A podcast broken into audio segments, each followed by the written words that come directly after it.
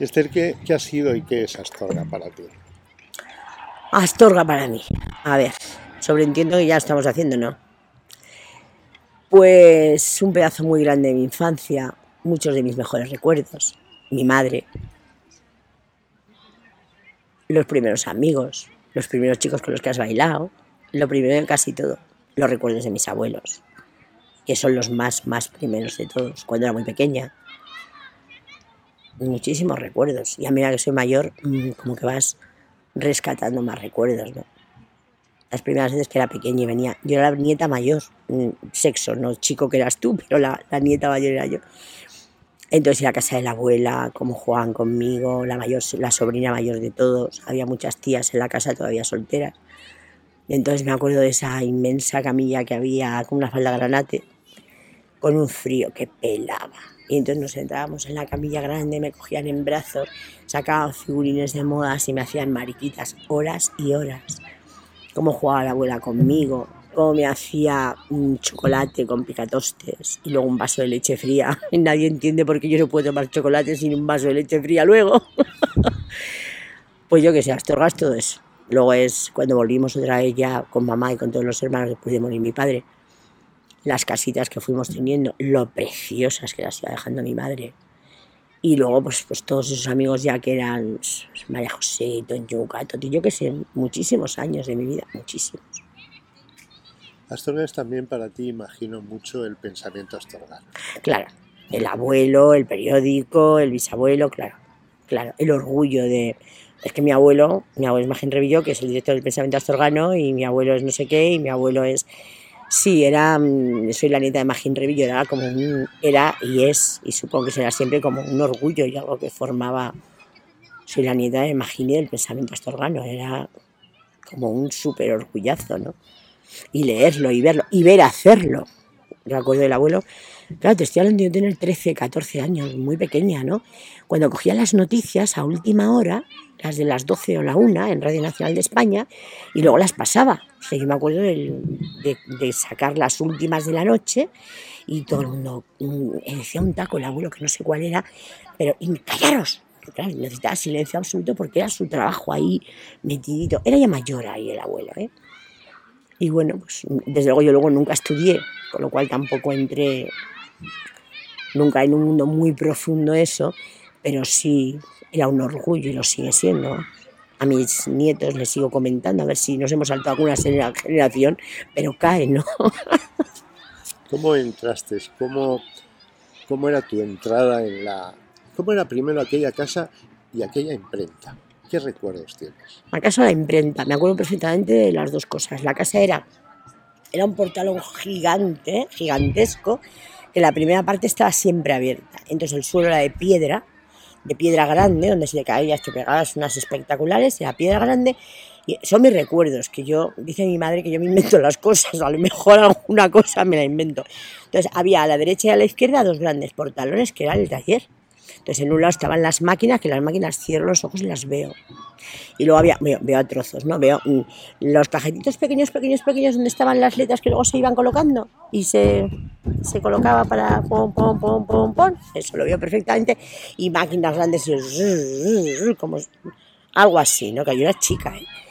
Pero recuerdo eso perfectamente. Recuerdo la cara de alguna gente recuerdo pues eso, esa a la derecha y a la izquierda, eso era donde se hacía el periódico. Y luego había un portalón grande que hacía bumba, bumba, bumba, y allá la casa casa. La casa casa mantenía la parte de abajo esa piedra, ese suelo de piedra húmeda que digo yo, no es que fuera húmeda, negra, era oscura y, y al fondo había una escalera de madera preciosa, súper brillante, que subía para arriba a la izquierda, y al fondo había dos puertas. Una, cuando yo era chica ya, creo que no se podía ya casi salir, que era el jardín, y había dos jardines, primero uno y luego a la vuelta a la derecha había otro grande, y yo creo que ahí he salido a jugar, pero muy chiquita, no casi no recuerdo, que nos dejaban, ya no me dejaban salir sola, estaba peligroso, cuál era el motivo. Y a la izquierda estaba lo que llamábamos la fresquera, que digo yo que ahí debía haber unos ratones, unas ratas, algo que te comían vivas y te pillaban, porque entrabas, había unas escaleras gigantes, bajabas para abajo, y abajo estaban los quesos, no sé lo que habría, comida, comida, pero una, una nevera, una nevera que entrabas dentro, ¿sabes? Y luego subían la escalera de madera, que nos tirábamos por la escalera de culo, de boca, jugábamos, bueno, pasábamos pipa. De arriba arriba, me acuerdo perfectamente de la casa, perfectamente de todo. Me acuerdo del mueble que había entrado, nada más subir la escalera. Me acuerdo a la derecha, caminaba, salía en los pasillos antes comunales, lo que eso era un piso, vaya. Pasillo y al fondo a la derecha había una especie de salita estar, que era la salita estar, que era como si dijéramos la antecámara del dormitorio de los abuelos. Que ahí nos hacíamos fotos, ahí tenemos fotos todos nosotros cuando éramos chicos. De una que teníamos muy bonita, que eran mis cuatro hermanos, entonces éramos muchos, vosotros solo uno. Estábamos mis cuatro hermanos y tú, que éramos todos súper guapos, pequeñajísimos. ¿no? Y a la izquierda estaba, al fondo había como una galería que tenía las sillas de paja esas preciosas. ¿Te acuerdas? Tú también, ¿no? Y a la izquierda un salón descomunal, con la camilla esa bestial, y el cuarto de los chicos mayores, del tío Gonzalo, sería el tío Gonzalo y el tío Juan Mari, ¿no? Tu padre. Y luego pasabas una puerta y comunicabas con otro. Y luego mm, salías al otro lado, que era donde estaba la cocina inmensa, y donde pasabas a, la, a, la, cosa esta, a la galería inmensa de madera, que a la izquierda había un cuartito muy chiquitín, muy chiquitín, que fue creo de lo primero que se deterioró. Y luego ibas caminando y había una habitación muy grande, otra habitación y la de las chicas. Era así, ¿no? Y al fondo el baño. Era una, era era, mm, era una maravilla. Era una, siempre he pensado por qué no se conserva esa casa. Porque toda la gente que había, como que piensa, joder, eso no nos tocaba a nosotros, no debía haberles tocado a los de antes, no haber guardado eso, ¿no? No sé, no sé exactamente cuál fue el motivo de que no se mantuviera o se conservara o se... No sé, porque era un sueño esa casa, era una, ¿Cómo era tu abuelo? ¿Cómo era? Ah, para mí era mi abuelo favorito. Siempre tuve mucha más relación con él que con el otro. No sé por qué, por carácter. No era muy alto, era muy cascarrabias. Siempre nos llamaba la peste, no sé qué. ¿eh? Era muy cariñoso, muy cariñoso. Muy juguetón. Yo lo recuerdo como muy protestón, pero cariñoso y juguetón con nosotros. Muy respetuoso, lo recuerdo yo siempre muy, me acuerdo que la abuela se enfadaba porque él subía al taller, entonces estábamos los nietos, no sé qué, nos hacía rabiar a todos, subía un rato, nos hacía rabiar a todos, nos incordiaba a todos, y cuando nos tenía a todos ya pellizcados, incordiados y llorando, se marchaba, y la abuela se ponía como una fiera detrás de él, ¿no? O sea... No siempre tenía un recuerdo del abuelo muy, muy cariñoso conmigo. Me acuerdo de él cuando venía a León, cuando nos llevaba siempre a dar un paseo. Las visitas del abuelo eran algo como súper celebrado siempre te daba una propinilla pequeña y nos parecía aquello algo espectacular cuando llegaba a casa siempre el abuelo.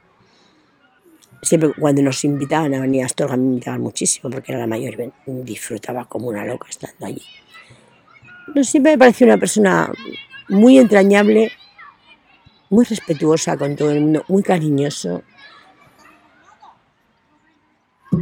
No sé, así, tampoco alguien muy especial para mí. Cuando luego fui creciendo y pasaron cosas en la vida, siempre recuerdo que la persona más respetuosa de mi entorno fue la abuela Magín y la abuela Esther. Siempre, siempre.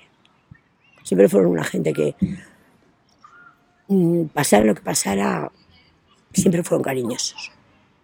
Y nunca, nunca sentías como has sentido tantas veces en la vida ese juicio, esa... Ellos no, eran mucho más, al menos. Yo siempre pensaba, bueno, a lo mejor eso pasa también como me pasa a mí con mis nietos, ¿no? Que es más fácil ser respetuosa y cálida con los nietos y con los hijos, ¿no? Que puede ser. Pero siempre recuerdo ese respeto de ellos, ¿no? Cuando nació mi hijo, cuando...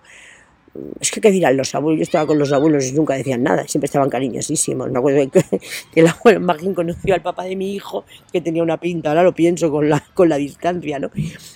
Bueno, y se tiraba de la risa. Uy, el melena que te has echado, pues vaya pinta que tiene. Uy, no sé qué, pero de una manera muy cálida, muy. Íbamos al cine juntos, me acuerdo. el abuelo era muy gracioso. Les llevaba al cine, tengo un calor. Les llevaba al cine a él y al papá de Pepe, de Pepe, el marido de Elena. Que era muy pesado, muy pesado, muy pesado.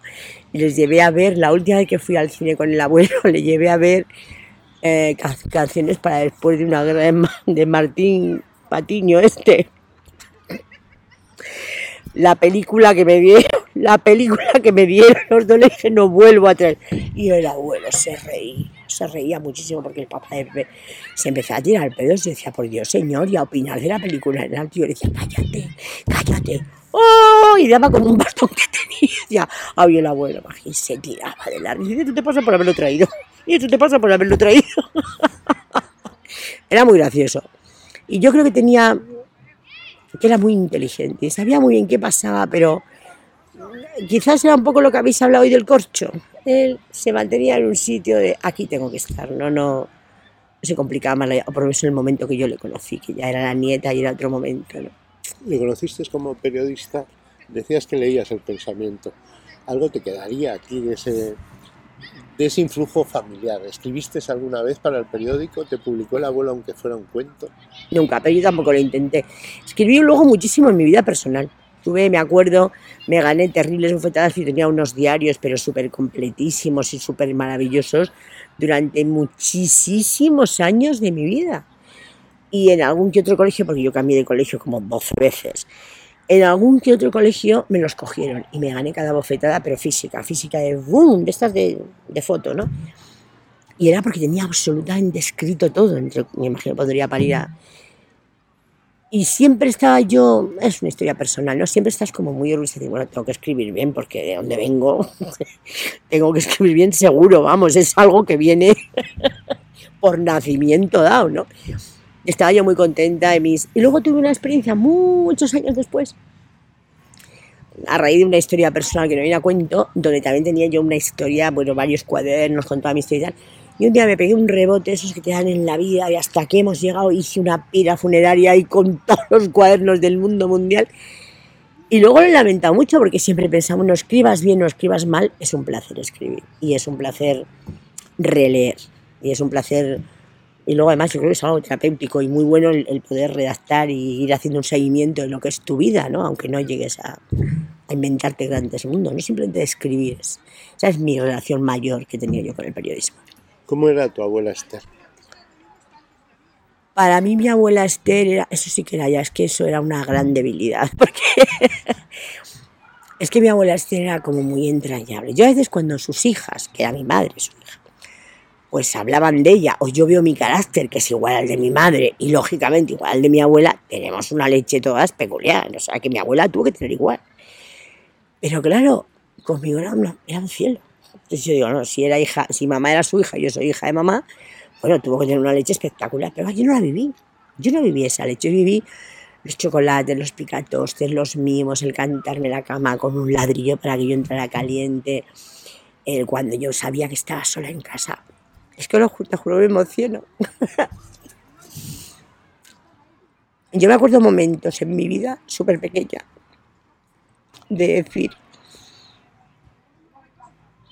madre mía, madre mía, no puedo más. Y llamar la abuela Esther, tener 15 años, 14 años, y llamar la abuela y decirme, ay, hija mía, ya sabía yo que estabas tú en casa y que no estabas bien. Yo adoraba a la abuela, quiero decir, era como que era adoración. Era, hombre, fueron momentos duros que realmente es que nadie pues solo lo puede hacer una abuela, ¿entiendes? Momentos cuando murió mi padre, cuando murió Elías, momentos que era lógico que estuviera todo el mundo como tirando de su cuerda para salir adelante, ¿no? Y es que la abuela siempre se acordaba de mí, siempre era... Hoy yo lo vivía así, ¿no? Entonces, eso es Astorga, eso es la abuela, son yo qué sé, lo hemos comentado hoy, ¿no? Recuerdos entrañables de, de pequeña, de mimos, de sentirte siempre querida, de... No sé, yo creo que he sido muy afortunada porque la abuela era, una entraña, era entrañable, el abuelo también, y cuando desaparecieron mis abuelos, apareció mi otra abuela que luego resultó que con lo protestona que eran fieles y me decía, ay, cómo te quiero. Digo, mira, ahora. ¿Sabes? O sea que... Tus tías y tus tíos, ¿cómo eran? Son maragatos, nene. ¿Yo qué quieres que diga? Tú sabes cómo la gente Astorga es entrañable y tiene su punto, punto. Yo les quiero muchísimo a todos. Pero entiendo que es como los perfumes muy buenos, ¿no?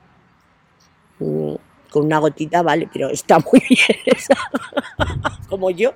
Es que yo soy igual que ellos, que estoy muy orgullosa. O sea, yo soy de gotita. no, así, no soy de. ¿Me entiendes? ¿Cómo se llama? No soy de perfumador, esencia, un puntito que se vaya diluyendo. pues así, ¿no? Muy intensos. Y quizás predomina mucho para mí en Astorga, no sé por qué, no sé por qué. Creo que en general en Astorga, y sí lo veo, o por lo menos yo lo siento así en mi familia, predomina quizás a veces demasiado las formas. Quizá es una sensación que yo tengo de toda esta zona de, bueno, yo lo pienso así, las formas, el... Quizás, ¿eh? a lo mejor yo siempre he sido más alocada y no lo sé contar bien, o a lo mejor me lo invento, pero sí pienso que predomina las formas sobre, sobre temas que habría a lo mejor que, que ver desde otros lugares, o, o no perder relaciones por no tener conversaciones, o, ah, yo creo que predomina, bueno, me voy a callar porque hablo demasiado, ¿verdad?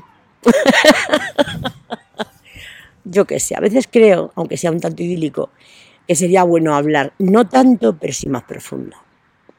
La superficialidad. Sí, sí. Hay un exceso muy divertido también, ¿eh? te digo que para mí es una maravilla.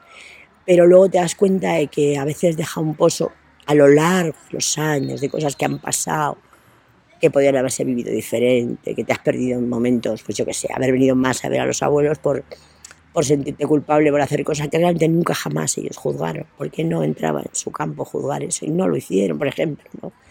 Pero no hablar cosas o no, o cosas que duelen y que no se hablan y, y en las familias eso, esos son los cursos que yo te digo que haces y realmente sale lo que tú sabes que está en tu corazón, que hay dolores ahí que se han guardado, ¿no? ¿Eres de ir al cementerio, de contarles cosas hoy a tus abuelos? ¿Has vuelto al cementerio de Astorga? Nunca. Nunca he ido al cementerio, ni al de León, que está mi padre, y un montón de hermanos. No, pero sin embargo yo sí que hablo con ellos. A ver, tampoco es que sea esa persona que hablan así por, los caminos del Señor, no. Pero yo de vez en cuando sí que hablo. Con mi madre mucho más. Y con los abuelos también. Muchas veces. Yo soy muy de, de pedir ayuda a toda la gente que me antecedió. Y a toda la gente de la que vengo, ¿no? A, a mis ancestros, que se ha dicho siempre entonces, sí, de pedir ayuda y, siento, yo sí siento muchas veces que están conmigo. No, no sé si me estás pensando que estoy loca, pero no lo estoy. La sensación de que están, de que de alguna manera sigues un hilo, una línea. Yo soy, como hemos dicho muchas veces, Revillo Iglesias o Iglesia Revillo por algo, que no controlo, pero por algo es, porque mi amiga es López Hernández, o sea, no tiene que ver con mi historia para nada, la coja de la coja, ¿no? Y entonces, bueno, pues yo creo que hay una línea ahí. Yo sí que hablo en ese sentido, ¿no? Y también muchas veces para pedir perdón, porque de vez en cuando, aunque no quieras, la fastidias bastante, ¿no? Y luego no tienes oportunidad de pedir perdón en directo. ¿Has conseguido, con el paso del tiempo, admirar a alguno de tus familiares? Sí, mucho. Mucho. Mucho. A medida que pasa el tiempo, más. Primero respetar, porque yo soy siempre bastante irrespetuosa y bastante como mi vida ha sido en un punto, y creo que es verdad, dura, en, entre comillas, quiero decir, bueno, se, se muere gente que